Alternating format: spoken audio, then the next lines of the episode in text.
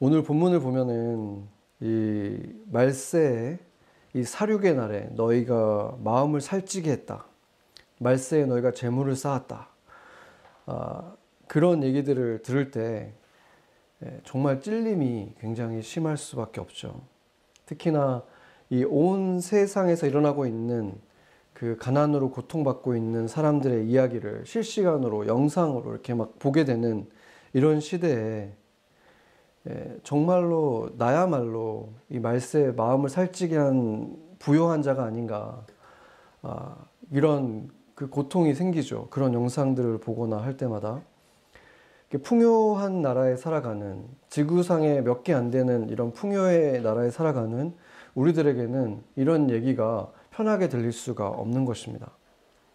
특히나 도시에 살아가는 사람들 지금은 제가 그래도 약간 서버반에 살고 있긴 하지만 여전히 이제 도시를 끼고 살고 있기 때문에 그렇지만 특히나 도시에서 아예 살아가는 사람들 매일 그 맨하탄 거리를 걷는 사람들 중에서 그들에게 겪는 고통이 있죠. 손에 닿는 그 거리에 노숙자 같은 사람들이 너무 많은 거예요. 그냥 모른 척하고 살기에는 그들이 너무 가까이에 있는 것이죠. 뭐 가끔 한 번 보이거나 뭐 일주일에 한두 번 본다면은 뭐 용기를 내서 도와주는 것도 할 수 있겠지만 하루에도 뭐 수십 명을 본다면은 그 사람들을 다 도울 수도 없고 어떻게 해야 되는 것입니까? 우리가 사우스다코타 선교를 다녀오면은 항상 고민하게 되는 부분들이 있어요. 차라리 연락이 전혀 닿을 수 없는 거리에 있다거나 마음을 먹는다고 하더라도 결코 우리가 갈 수 없는 아예 다른 세상에서 있다면은 우리가 쉽게 단념을 할 수도 있겠지만 그건 다른 나라도 아니고 미국 내에 있잖아요. 그리고 전화도 뭐 시차도 나지 않기 때문에 언제든지 연락처를 주고받는다면 통화도 할 수 있고 문자를 주고받을 수도 있고 또 다들 페이스북이 있으니까 페이스북 친구를 맺을 수도 있습니다. 그리고 뭐 급한 일이 있으면 비행기 타고 또 금방 갈 수 있잖아요. 그런데 그렇다고 해서 우리가 그러면은 그들과 그렇게 계속 연락을 주고받고 페이스북 친구를 맺고 그렇게 살아갈 수 있겠습니까?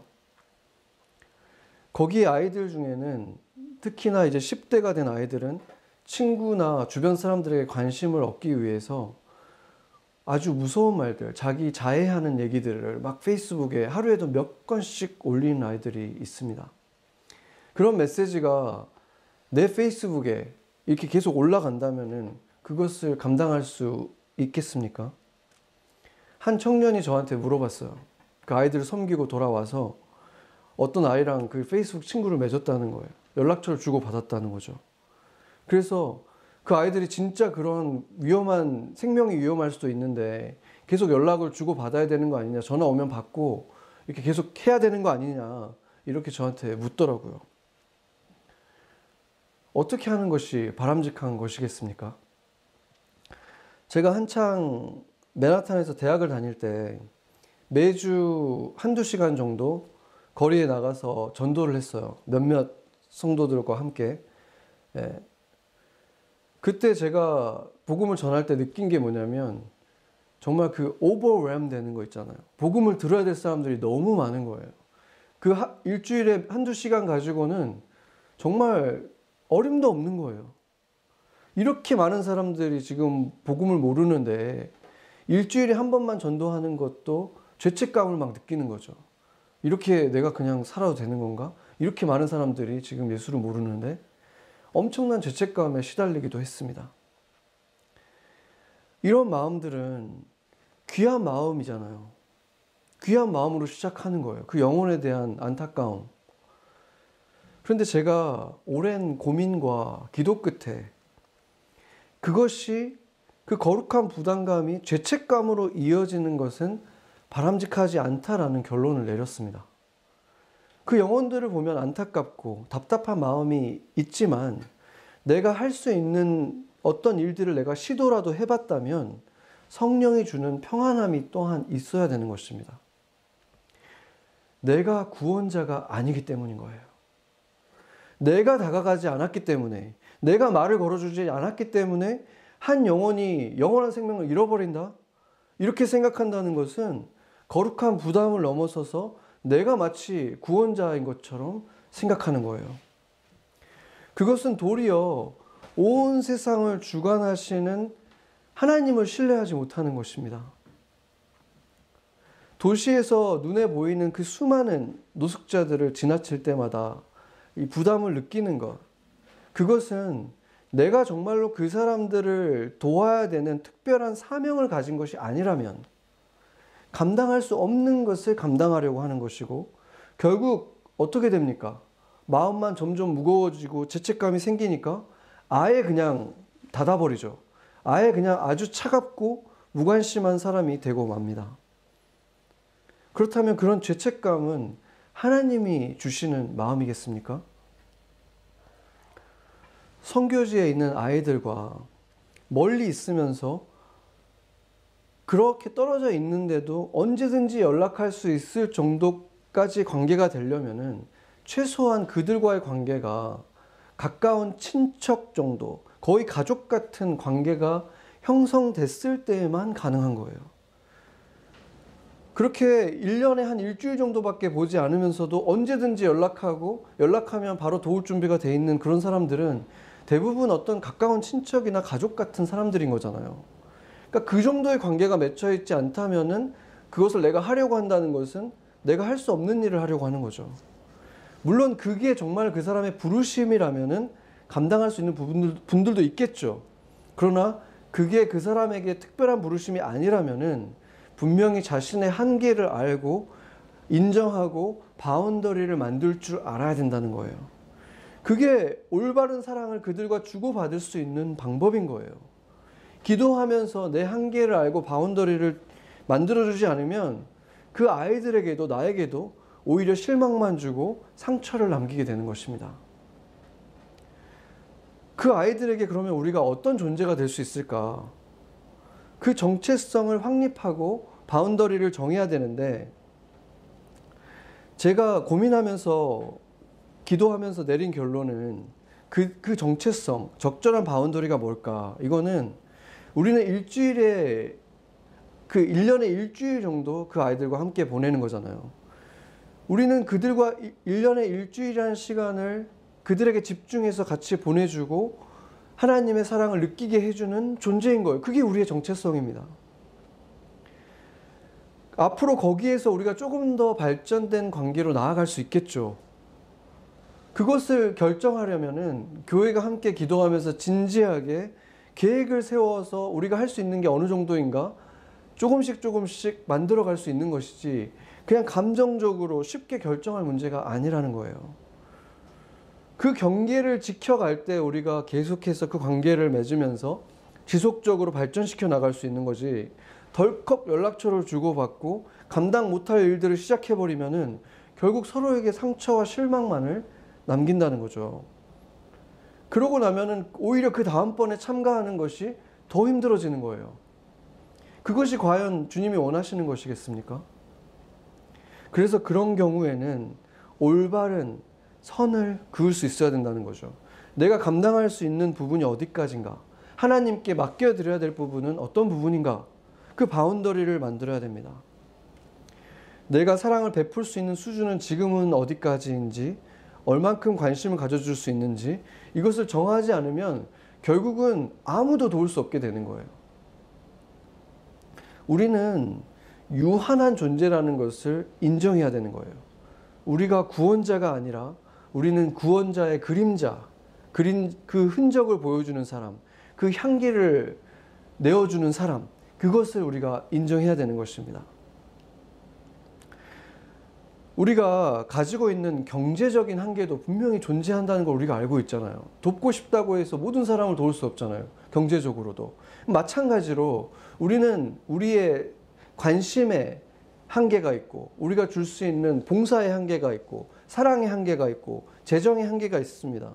그것을 맡은 청지기로서 올바르게 나눠주고 사용해야 된다는 거죠.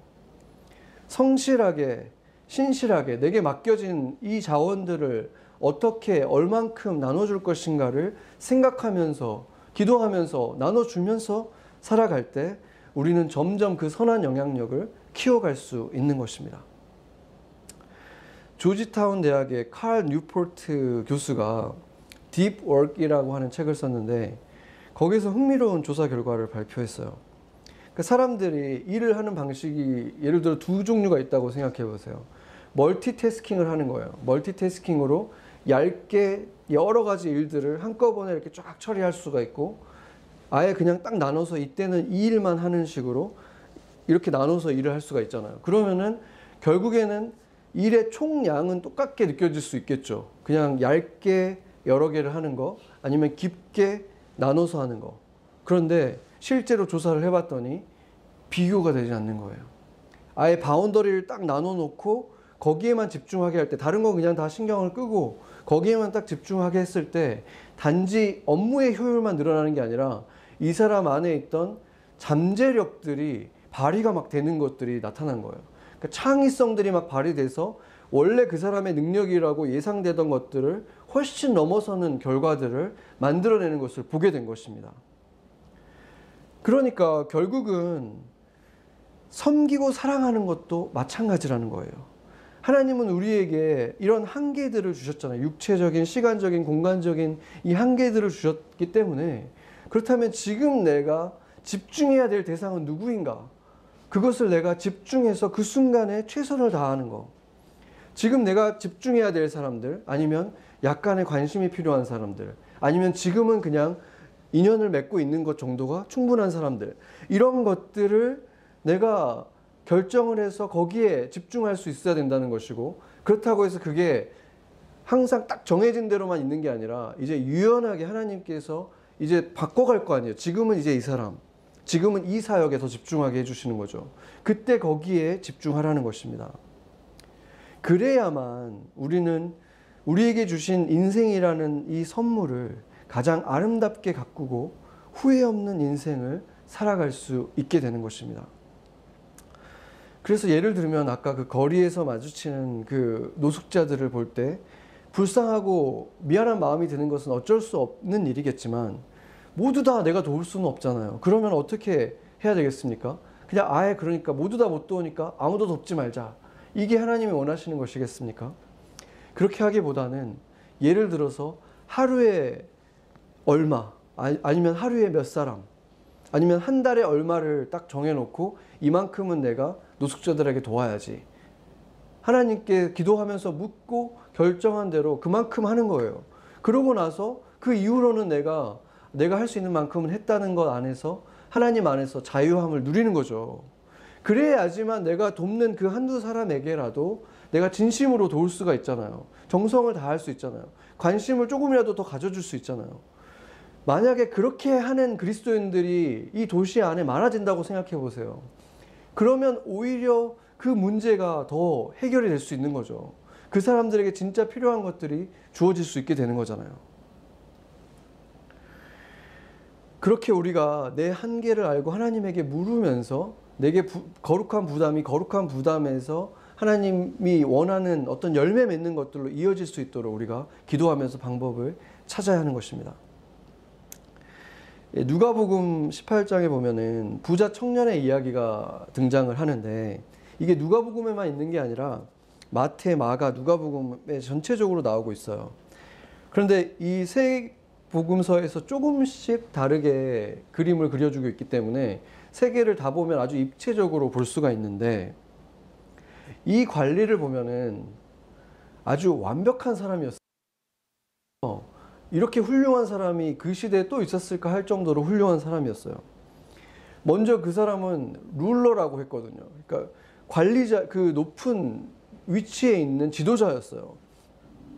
그리고 유대인으로서 어렸을 때부터 모든 율법을 지켜서 칭찬과 존경을 받는 사람이었습니다. 게다가 지금 자기는 이렇게 높은 지위를 가지고 이렇게 높은 사람이었는데 허름한 모습에 예수님이 찾아왔을 때 자기하고 비교하면은 지금 당장 예수님의 모습은 아주 초라하잖아요. 그런데 그 예수님 앞에 아주 공손하고 예의 바르게 찾아와서 선한 선생님 이렇게 예, 이렇게 공손하게 예수님에게 찾아옵니다. 그러니까 그 권세를 가진 사람이 그렇게 훌륭한 사람이 겸손하기까지 한 거예요. 그런데 나중에 보면 이 사람이 또 엄청난 부자였다고까지 말을 하고 있는 거예요. 게다가 그 사람은 나이가 지긋한 사람이 아니라 젊은 사람이었어요. 청년이었어요. 그러니까 이보다 완벽할 수가 있겠습니까? 청년인데 이렇게 겸손하고 높은 위치에 있고 돈도 많고 권세도 있고 게다가 율법도 완벽하게 지켜왔다. 그랬기 때문에 주변의 사람들은 이 사람만 생각하면 와, 이 사람 너무 훌륭하다. 이 사람이 아니면 누가 천국 가겠나. 다 이렇게 생각했다는 거예요. 근데 놀랍게도 정작 본인은 불안했어요. 마음이 불안했어요. 평안이 없었어요. 그래서 예수님이 그에게 너가 한 가지가 부족하다 이렇게 말씀을 하신 거죠. 누가복음 18장 22절에서 23절 같이 한번 읽어보겠습니다. 예수께서 이 말을 들으시고 이르시되 내게 아직도 한 가지 부족한 것이 있으니 내게 있는 것을 다 팔아 가난한 자에게 자들에게 나눠주라. 그리하면 하늘에서 내게 보화가 있으리라. 그리고 와서 나를 따르라 하시니 그 사람이 큰 부자이므로 이 말씀을 듣고 심히 근심하더라. 아멘. 지금 그는 크게 번민하다가 결국 슬퍼하고 예수님을 떠나갔다고 누가복음은 떠나갔다는 말은 안 나오는데 마태복음, 마가복음을 보면 근심한 다음에 슬퍼하며 떠났다고까지 말을 하고 있어요. 그런데 그가 슬퍼하면서 떠난 이유가 예수님을 따라가지 못한 이유가 그가 가지고 있던 지위 때문이었다고 말하지 않아요. 명예 때문이었다고 말하지 않아요. 권세나 이 명예 이것들은 포기할 수 있었는데 돈이 많아서 그가 슬퍼하고 떠났다고 말하고 있어요. 그러니까 다른 것들까지는 어떻게 포기할 수가 있었는데 돈이 너무 많았는데 그 돈은 이 사람이 포기를 못한 거예요. 그때 베드로가 눈이 반짝반짝하면서 예수님에게 나선 거죠. 보소서 우리가 모든 것을 버리고 주를 따랐나이다 이렇게 말하는 거예요.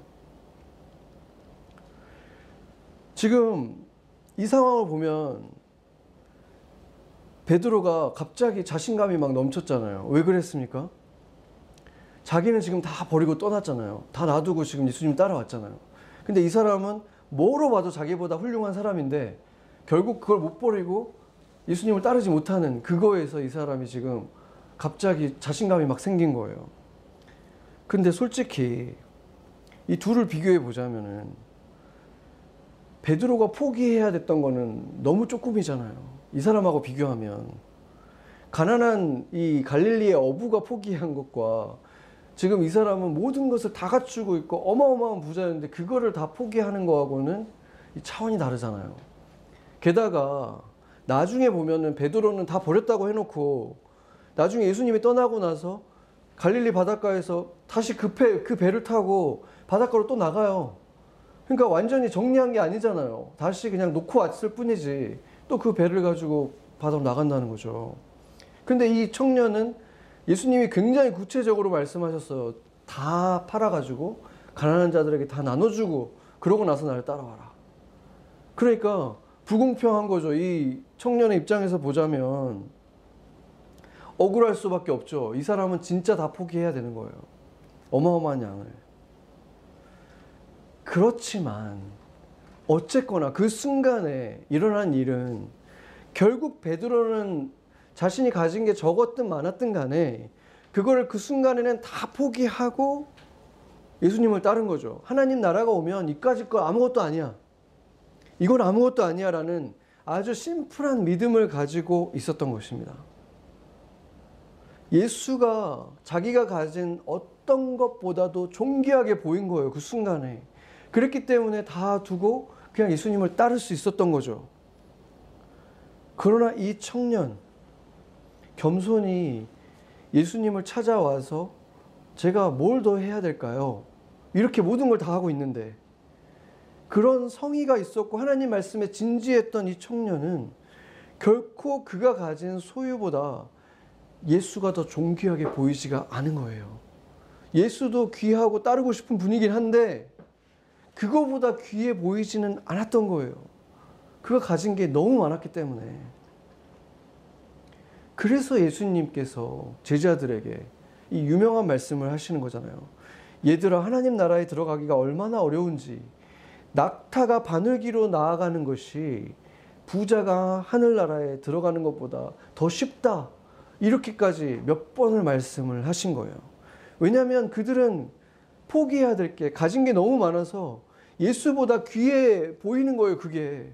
예수가 그것보다 귀해 보이기가 너무 힘든 거예요. 그게 너무 많기 때문에.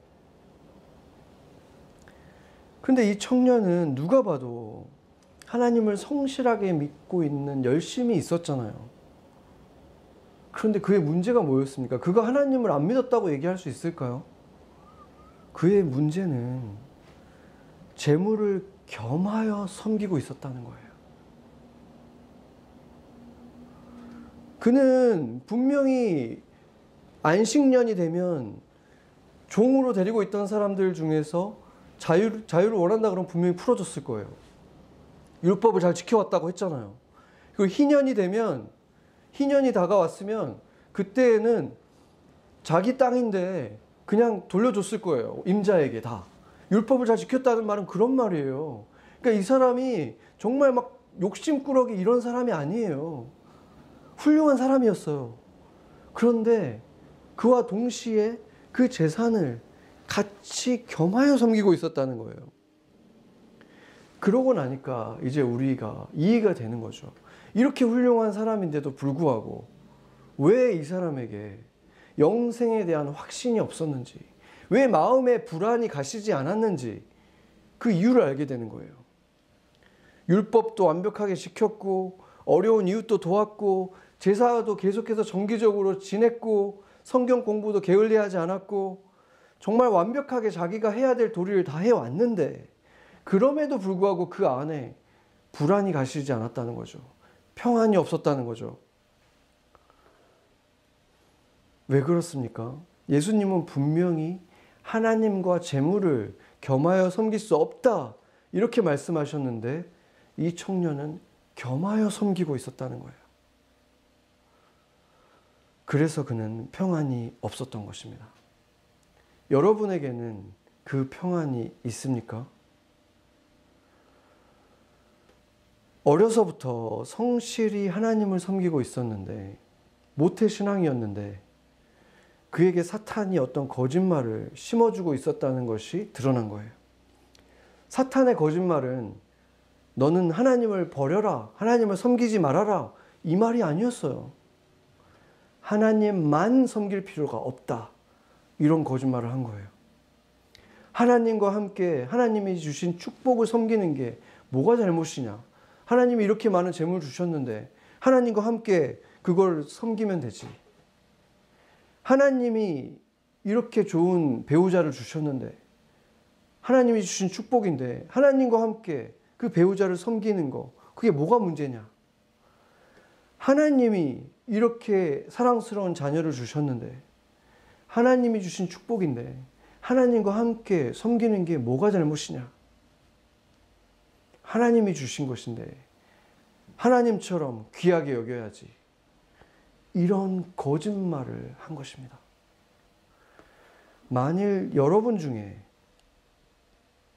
지금 말했던 것이 자연스럽고 당연한 것처럼 여겨지는 분이 있다면 여러분 마음에도 분명히 그 청년이 가지고 있었던 불안함이 있을 것입니다. 어떤 부부의 이야기입니다. 어려운 형편에 있던 부부에게 첫째 아이가 태어났는데 중증 장애아였어요. 그래서 안 그래도 힘든데 그 아이를 돌보는 것은 너무 벅찬 일이었습니다.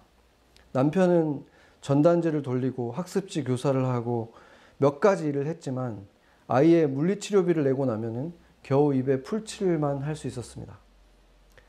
그때 아내가 둘째를 임신했습니다. 그런데 그 소식에 이 남편은 기뻐할 수가 없는 거죠. 머릿속이 하얘지고 탄식이 나왔다고 합니다. 그런데 그렇게 어렵게 살아가고 있던 어느 날에 이제 교회에서 예배를 드리는데 목사님 설교 중에 이런 말이 있었어요. 부정한 돈, 착취한 돈, 다른 사람의 눈물을 흘리게 한 돈으로 11조를 가지고 오지 마라. 이런 말씀을 하셨다는 거예요.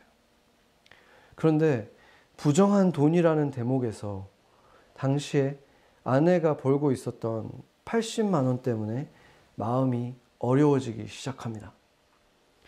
약사 자격이 있던 자격 약사 면허가 있었던 그의 아내는 일주일에 두 번 선배 회사에서 출근을 해가지고 약을 분리하는 일을 하면서 80만 원을 벌고 있다가 서울로 이사를 하면서 그 일을 할 수 없게 됐는데 그런데 그 선배가 그 부부의 사정을 알았기 때문에 예, 아내가 약사 면허를 빌려주는 조건으로 그대로 매월 80만 원을 송금해주고 있었던 거예요.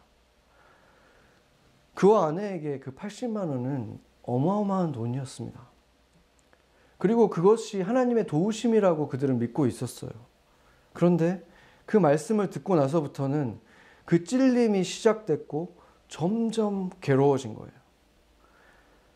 남편이 생각할 때 아내도 분명히 같은 찔림이 있을 텐데 애써 무시하고 있다는 생각이 들었습니다. 그 돈이 불법적이라고 인정하기에는 그 돈이 너무 필요했고 그들은 너무 가난했습니다. 그 돈의 대부분은 그 아이의 물리치료비와 약값에 들어가고 있었기 때문에 도저히 포기할 수가 없었습니다. 그 돈이 설사 불법적이라고 하더라도 누가 우리에게 돌을 던질 수 있겠는가 하면서 스스로를 위안했습니다. 하지만 기도를 할 때마다 마음이 무거워졌다고 합니다. 그러면서 그 부담감이 너무 무거워서 견딜 수 없게 될 때 결국 남편은 아내에게 그 마음을 털어놨습니다. 그런데 역시 예상대로 아내도 똑같은 고민으로 시달리고 있었습니다. 결국 부부는 이 문제를 놓고 기도를 했고 결론을 내렸습니다. 80만 원을 포기하기로. 그의 표현에 따르면 당시 그들에게 그 결정은 팔을 하나 잘라내는 것처럼 어마어마한 결단이었습니다. 아예 치료비도 더 이상 없는 상태로 하나님이 일하실 거라는 믿음으로 조용히 지켜볼 수밖에 없는 상황이 된 것입니다. 그런데 며칠 후에 사회복지자가 복지사가 집에 찾아옵니다. 남편 그 학습지 남편이 일하는 그 학습지 이 거기에 국장님이 그 사회복지사한테 연락을 해줘서 왔다고 했습니다. 그 사회복지사는 집 사정을 꼼꼼하게 물어보고 나서 돌아갔고 얼마 후에 그 가정이 생활보호 대상자 1종이고 또 아이는 의료보호 대상자 2종이 되었다고 알려왔습니다. 놀랍게도 아이의 병원비는 모두 무료가 되었고 약값을 충당하고도 13만 원이 오히려 남게 됐습니다. 하나님이 베풀어 주신 놀라운 기적이었습니다. 부부는 눈물을 흘리며 하나님께 감사를 드렸습니다.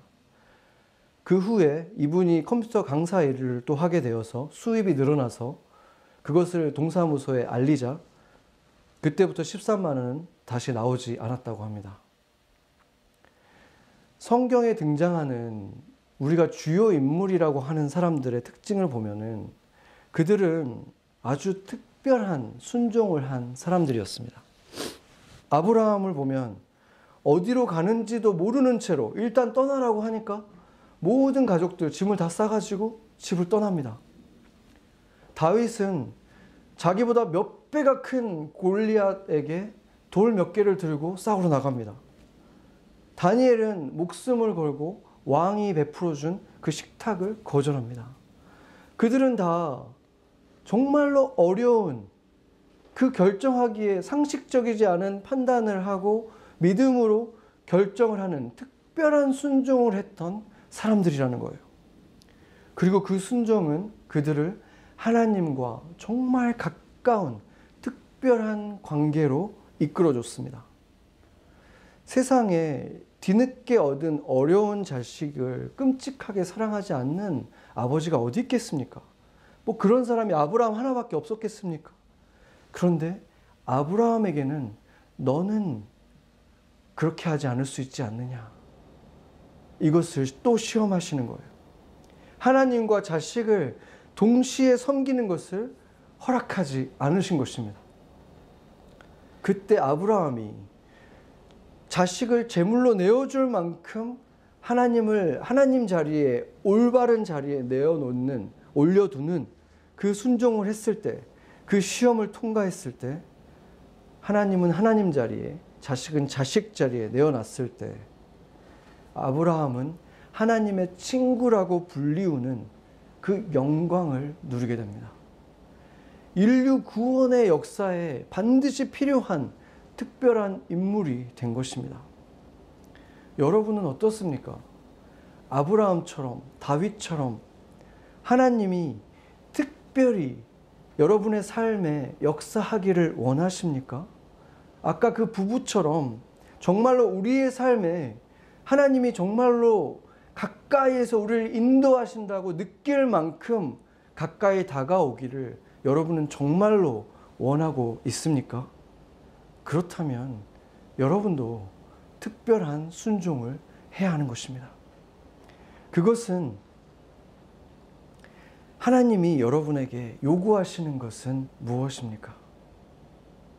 그것은 분명히 여러분이 하나님과 겸하여 섬기고 있는 바로 그것일 것입니다. 하나님은 그것을 요구하십니다. 그것과 함께는 결코 하나님을 온전하게 섬길 수 없기 때문입니다. 아까 그 가난한 부부는 하나님과 더불어 그 부정한 돈 80만 원이 아이를 지켜준다고 믿었던 거예요. 그래서 그 아이는 결국 그 평안을 누릴 수가 없었던 것입니다. 그러나 그들은 결국 그 우상을 버렸고 하나님만을 섬기기로 엄청난 결단을 내렸고 그 수, 특별한 순종을 내린 것입니다. 제가 이 부부의 이야기를 알게 된 것은 최근에 읽었던 책, 돈 걱정 없는 크리스찬이라는 그 책이었습니다. 이 책은 돈 걱정 없는 우리 집이라는 일반인들에게도 꽤 많이 알려진 그 가정 재정 컨설팅 하는 분이 여섯 권을 책을 쓰신 분인데 그 시리즈로 책을 낸 분인 거예요.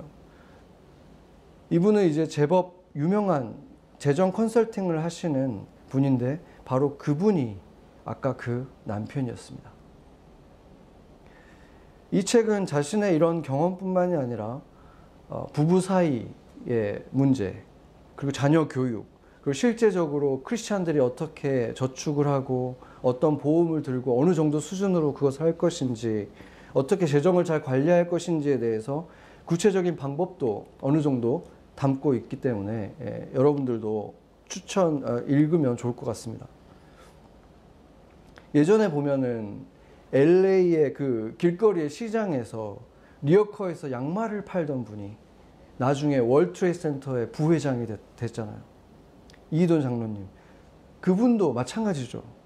이런 분들을 보면은 이 사람들이 정말로 위대한 사람들이었다는 게 아니라 대단한 사람이어서가 아니라 하나님이 그들에게 내어준 그 시험지에 사람들이 보기에는 충격적이지만 하나님이 기대했던 그 완벽한 답을 내어줬을 때, 그 올바른 선택을 했을 때, 하나님은 그들이 가지고 있었던 그 문제를 단지 해결해 주셨을 뿐만이 아니라 그 순종을 통해서 하나님의 위대한 일에 참여하게 되는 거기에 주인공이 되게 하는 그래서 그 빛을 가리시지 않고 많은 사람들에게 비추게 하는 숨기지 않고 세상에 드러내시는 일에 참여하게 됐다는 것입니다.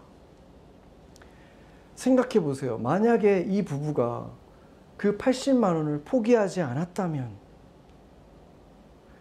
단지 그 한 가지 기적만을 경험하지 않은 것으로 그쳤겠습니까? 그들의 인생은 아주 크게 달라졌을 것입니다. 그들은 계속 교회를 다니고 예배를 드렸겠지만 세상과 별반 다르지 않은 특별하지 않은 삶을 살았을 것입니다. 우리 모두는 크고 작은 이러한 믿음의 시험들을 만납니다. 그때 우리가 그 올바른 믿음의 선택을 하지 않는다고 해서 누구도 우리에게 돌을 던지지 않을 것입니다. 시험은 바로 그런 거예요. 도리어 그 올바른 선택을 하려고 할 때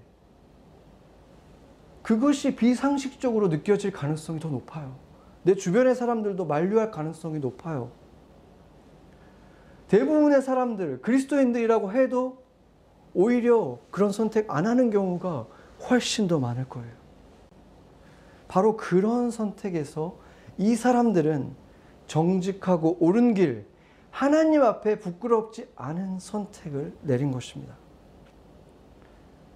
바로 그 선택이 이 사람들의 삶을 특별하게 만들어 준 것입니다. 그들이 믿음으로 한 특별한 선택에 그들을 특별하게 그 선택이 바로 그들을 특별하게 하나님께 가까운 사람들로 하나님이 세상에 자랑하고 싶은 사람들로 이끌어 준 것입니다. 오늘 본문은 부요한 자들에 대해서 아주 무서운 경고를 하고 있습니다. 그들이 쌓은 것은 재물인 줄 알았는데 하나님 눈에는 그것이 다 하나님의 진노였습니다. 그들은 진노를 쌓은 것입니다. 성경도 흉년을 대비해서 풍년 때 저축을 하라고 분명히 가르치고 있는데 쌓는 것 자체를 문제로 얘기하는 것이 아닙니다. 문제는 지금 형제 자매들이 굶고 있는데 너는 지금 방탕한 삶을 살고 내 자신을 위해서 그렇게 쌓고 있었다는 거예요. 이 말은 온 세계의 기아 문제가 해결될 때까지는 너희들은 따뜻한 밥 먹지 마라. 지금 그 말을 하는 게 아니에요. 우리 곁에 있는 내 boundary 안에 있는 하나님이 내게 주신 이 사람들, 내가 집중해서 사랑해야 되는 사람들 가운데, 이들 가운데 지금 경제적으로 너무 어려움을 겪고 있는 사람이 있다면, 하루하루 살기 어려운 사람이 있다면, 그 사람들이 있는 가운데에서 너희가 방종하는 삶, 사치하는 삶, 어떻게 살 수 있느냐. 그것을 돌아보라는 것입니다. 하나님은 그것을 견디지 못하신다는 것입니다. 가끔 교회 홈페이지를 통해서 연락이 오는 경우가 있어요. 이런저런 지금 경제적인 어려움에 있는데 예, 좀 도와줄 수 있느냐 이런 요청을 저희가 받거든요. 그런데 사실상 아, 그 사람이 누군지를 우리가 전혀 검증할 수가 없잖아요. 누군지도 모르고 어, 그 진짜 그 문제가 있는지 검증할 수도 없는 상황에서 그냥 무작정 도움을 드리기가 어렵죠. 그런 걸 보면서 제가 생각을 했습니다. 우리 교회 식구들 중에서도 혹시라도 지금 이런 어려움에 있는 분이 있지 않을까? 그러면서 그 얼굴들을 이렇게 한 명 한 명 생각을 해봐요. 기도를 합니다. 그래서 정말 어려운 사람이 있으면 정말 손에 닿지 않는 사람은 절대 없어야 될 텐데. 그러면서 기도를 해요.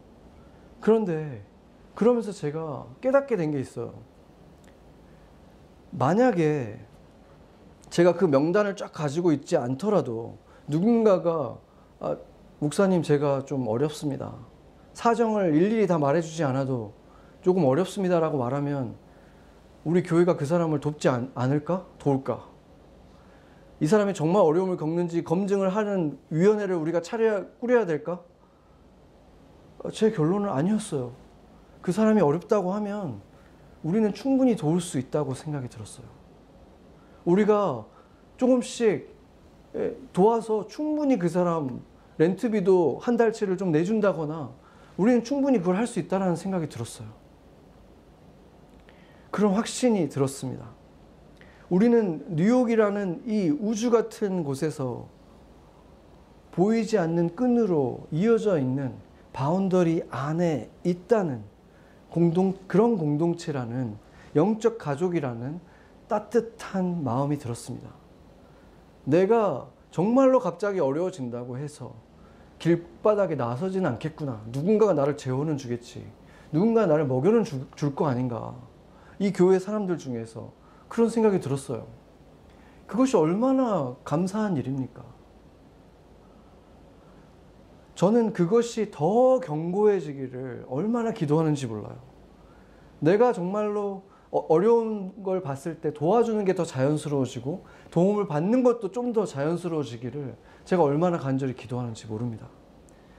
그렇기 때문에 제가 광고할 때도 계속해서 얘기하는 거예요. 어려움 있으면 얘기하세요. 우리 도울 수 있습니다. 세상에서는 부요한 자들이 어려운 사람들을 도우면은 노블레스 오블리주 이러면서 막 칭송을 하잖아요. 와, 저 사람은 돈만 많은 줄 알았더니 그런 게 아니라 이렇게 선행도 하네. 참 멋진 사람이다. 이렇게 칭찬을 하잖아요. 그런데 원래 그 단어의 뜻은 사실은 그들에게는 의무가 있다는 뜻이에요. 의무가 있다. 왜냐하면 하나님이 하나님을 믿는 사람들에게 이것은 어떤 내가 아, 나는 이런 이런 것도 하는 사람이야 이런 게 아니에요. 하나님은 나에게 쓸 만큼 쓸 것보다 더 많이 있는 사람이라면 우리에게는 그런 의무가 있는 사람이라고 성경이 말하고 있기 때문인 거예요. 자랑할 것이 아니라 이 모든 게 하나님의 것이고 하나님이 너희에게 더 많이 주셨다면 그것은 지금 부족한 사람들에게 나눠주라고 주신 것이다. 그렇기 때문에 그들에게 쓰는 것은 당연한 것이다. 이렇게 말하는 것이 성경의 가르침인 것입니다. 그래서 그런 공동체에 우리가 있다면 내가 넘치도록 있다면 도울 사람이 없나 항상 주의를 기울여야 되는 것입니다. 그것이 하나님이 우리에게 공동체를 준 이유인 거예요. 그때 여러분도 더 많이 가지고 있어도 평안을 누릴 수 있는 사람이 될 것입니다. 도움을 받을 때에도 평안할 수 있고 도와주면서도 더 큰 기쁨을 누릴 수 있는 그런 공동체가 되기를 기도하고 있습니다. 네. 예수님은 그 슬픔에 빠져서 근심하고 떠난 부자 청년을 정죄하지 않으셨습니다. 그 사람을 너무나 사랑했기 때문에 사실은 그 어려운 시험을 내어주었다고 말하고 있어요. 마가복음 10장 한번 보겠습니다. 마가복음 10장 21절 제가 읽겠습니다. 예수께서 그를 보시고 사랑하사 이르시되 내게 아직도 한 가지 부족한 것이 있으니 가서 내게 있는 것을 다 팔아 가난한 자들에게 주라. 그리하면 하늘에서 보화가 내게 있으리라. 그리고 와서 나를 따르라 하시니. 아멘. 하나님의 목적은 그의 눈을 가리우고 있는 것들을 벗겨주시는 거예요.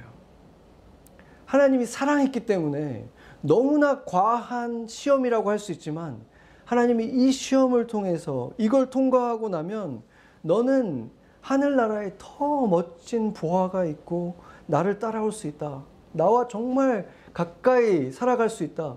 지금 그 얘기를 해주시잖아요. 사랑해서 이 시험을 하셨다는 거예요. 그런데도 그는 결국에 그 시험에 통과하지 못했죠. 결국은 금은 보화가 예수보다 더 귀해 보여서 떠나버리고 만 거예요. 근데 떠나가는 그를 보면서 예수님이 이렇게 말씀을 하십니다. 10장 27절을 보면 예수께서 그들을 보시며 이르시되 사람으로는 할 수 없으되 하나님으로는 그렇지 아니하니 하나님으로서는 다 할 수 있느니라. 아멘. 이 본문을 우리가 정확하게 해석하면 어떤 분들은 이 본문을 보면서 그러니까 하나님은 이런 부자도 구원하실 수 있어. 이렇게 얘기하는 경우가 있고 어떤 분들은 이 부분은 그냥 빼고 부자는 천국 못 가. 이렇게 약간 극단으로 얘기할 수가 있는데 그, 그 안에도 메시지가 없다는 건 아니에요. 그런데 결국 그걸 다 종합했을 때 결론은 뭐냐면 하나님이 이 사람을 사랑하기 때문에 한 번 더 기회를 주실 거라는 말입니다. 이 사람은 이대로도 하나님은 구원하실 수 있다 이 말이 아니에요. 이대로도 하나님과 지금 재물을 겸하고 있지만 하나님은 하실 수 있기 때문에 이 사람 결국 구원받는다. 지금 그 얘기 해주시겠습니까? 그러면 지금 예수님이 지금까지 가르쳐 준 게 다 무슨 의미가 있습니까? 그 얘기가 아니에요. 이 사람이 지금은 이렇게 떠나갔지만 내가 다시 기회를 줄 거야. 나는 그 사람을 사랑하기 때문에 다시 시험을 내줄 거야. 그때는 올바른 선택할 수 있게 시험 내줄 거야. 그 말씀 하신 거예요. 주님께서 여러분에게도 도저히 따르기 어려운 시험을 내어주신 적이 있지 않았습니까? 나한테 너무나 귀해 보이는 그것을 내려놓으라고 하지 않았습니까? 여러분 그때 어떻게 하셨습니까? 그거 내려놓으셨습니까? 아니면 못 들은 척하고 그냥 두 개 그대로 가지고 오지 않았습니까? 주변 사람들에게 물어봐가지고 나 이거 포기 안 해도 되는 거 아니에요? 목사님 이거 포기 안 해도 되잖아요. 그들이 그 사람 너무 힘들어할까봐 격려해주는 차원에서 괜찮습니다. 라고 얘기하는 그 말 애써 들으려고 노력해보지 않았습니까? 그들이, 목사님이, 제가 그런 대답을, 여러분이 원했던 대답을 해줬다고 하더라도 그것이 주님이 원하는 대답이 아니었다면 그 시험은 결코 여러분을 하나님께로 더 가까이 이끌어 주지 못했을 것입니다. 그 순간에는 잠깐 평안을 주었다고 하더라도 그 평안이 오래 가지 못했을 것입니다. 오히려 그 일로 인해서 주님과 더 멀어지고 주의 음성은 점점 더 작아지고 어쩌면 아예 단절되어 있을지도 모를 것입니다.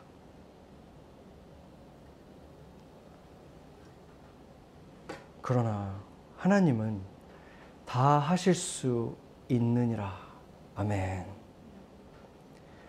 하나님은 여러분에게 다시 기회를 주시고 있는 것입니다. 하나님이 다시 부르실 때, 다시 특별한 요구를 여러분에게 하실 때, 이제 여러분에게 다시 기회를 주실 때 어떻게 하시겠습니까? 주변에 사랑하는 사람들이 말릴 수도 있을 텐데 어떻게 하시겠습니까? 같이 기도하시겠습니다. 주님이 우리를 사랑하셔서 그것을 내려놓으라고 하십니다. 사랑하는 우리에게 내가 한 가지가 부족하다 말씀하십니다. 우리는 그것이 무엇인지 알면서도 모른 척 하고 있었습니다. 그렇게까지 할 필요 없지 않은가 주변에 물으며 안심하려고 했습니다. 그러나 그럴수록 평안은 희미해지고 주의 음성, 주의 임재도 점점 더 멀어져 갔습니다. 주님, 어리석은 거짓에 속고 있는 우리의 눈을 뜨게 하여 주시옵소서. 하나님과 다른 것을 결코 함께 섬길 수 없다는 진리로 우리를 이끌어 주시옵소서. 그 빛을 비추시고 예수가 우리의 전부가 되셔야만 한다는 사실. 다른 것이 아무리 귀하고 좋은 것이라고 할지라도 예수가 전부가 되지 않으면 결국 우상 숭배가 될 수밖에 없다는 사실을 인정하게 하여 주시옵소서. 예수가 전부가 될 때만 아무 것이 없이도 예수로만 만족 할 수 있을 때에만 좋은 것들이 참으로 우리에게 좋은 것이 되고 축복이 참으로 우리에게 축복이 될 수 있다는 사실을 그제야 참된 안식, 평안 누릴 수 있다는 사실을 이제 다시는 잊지 않게 하여 주시옵소서.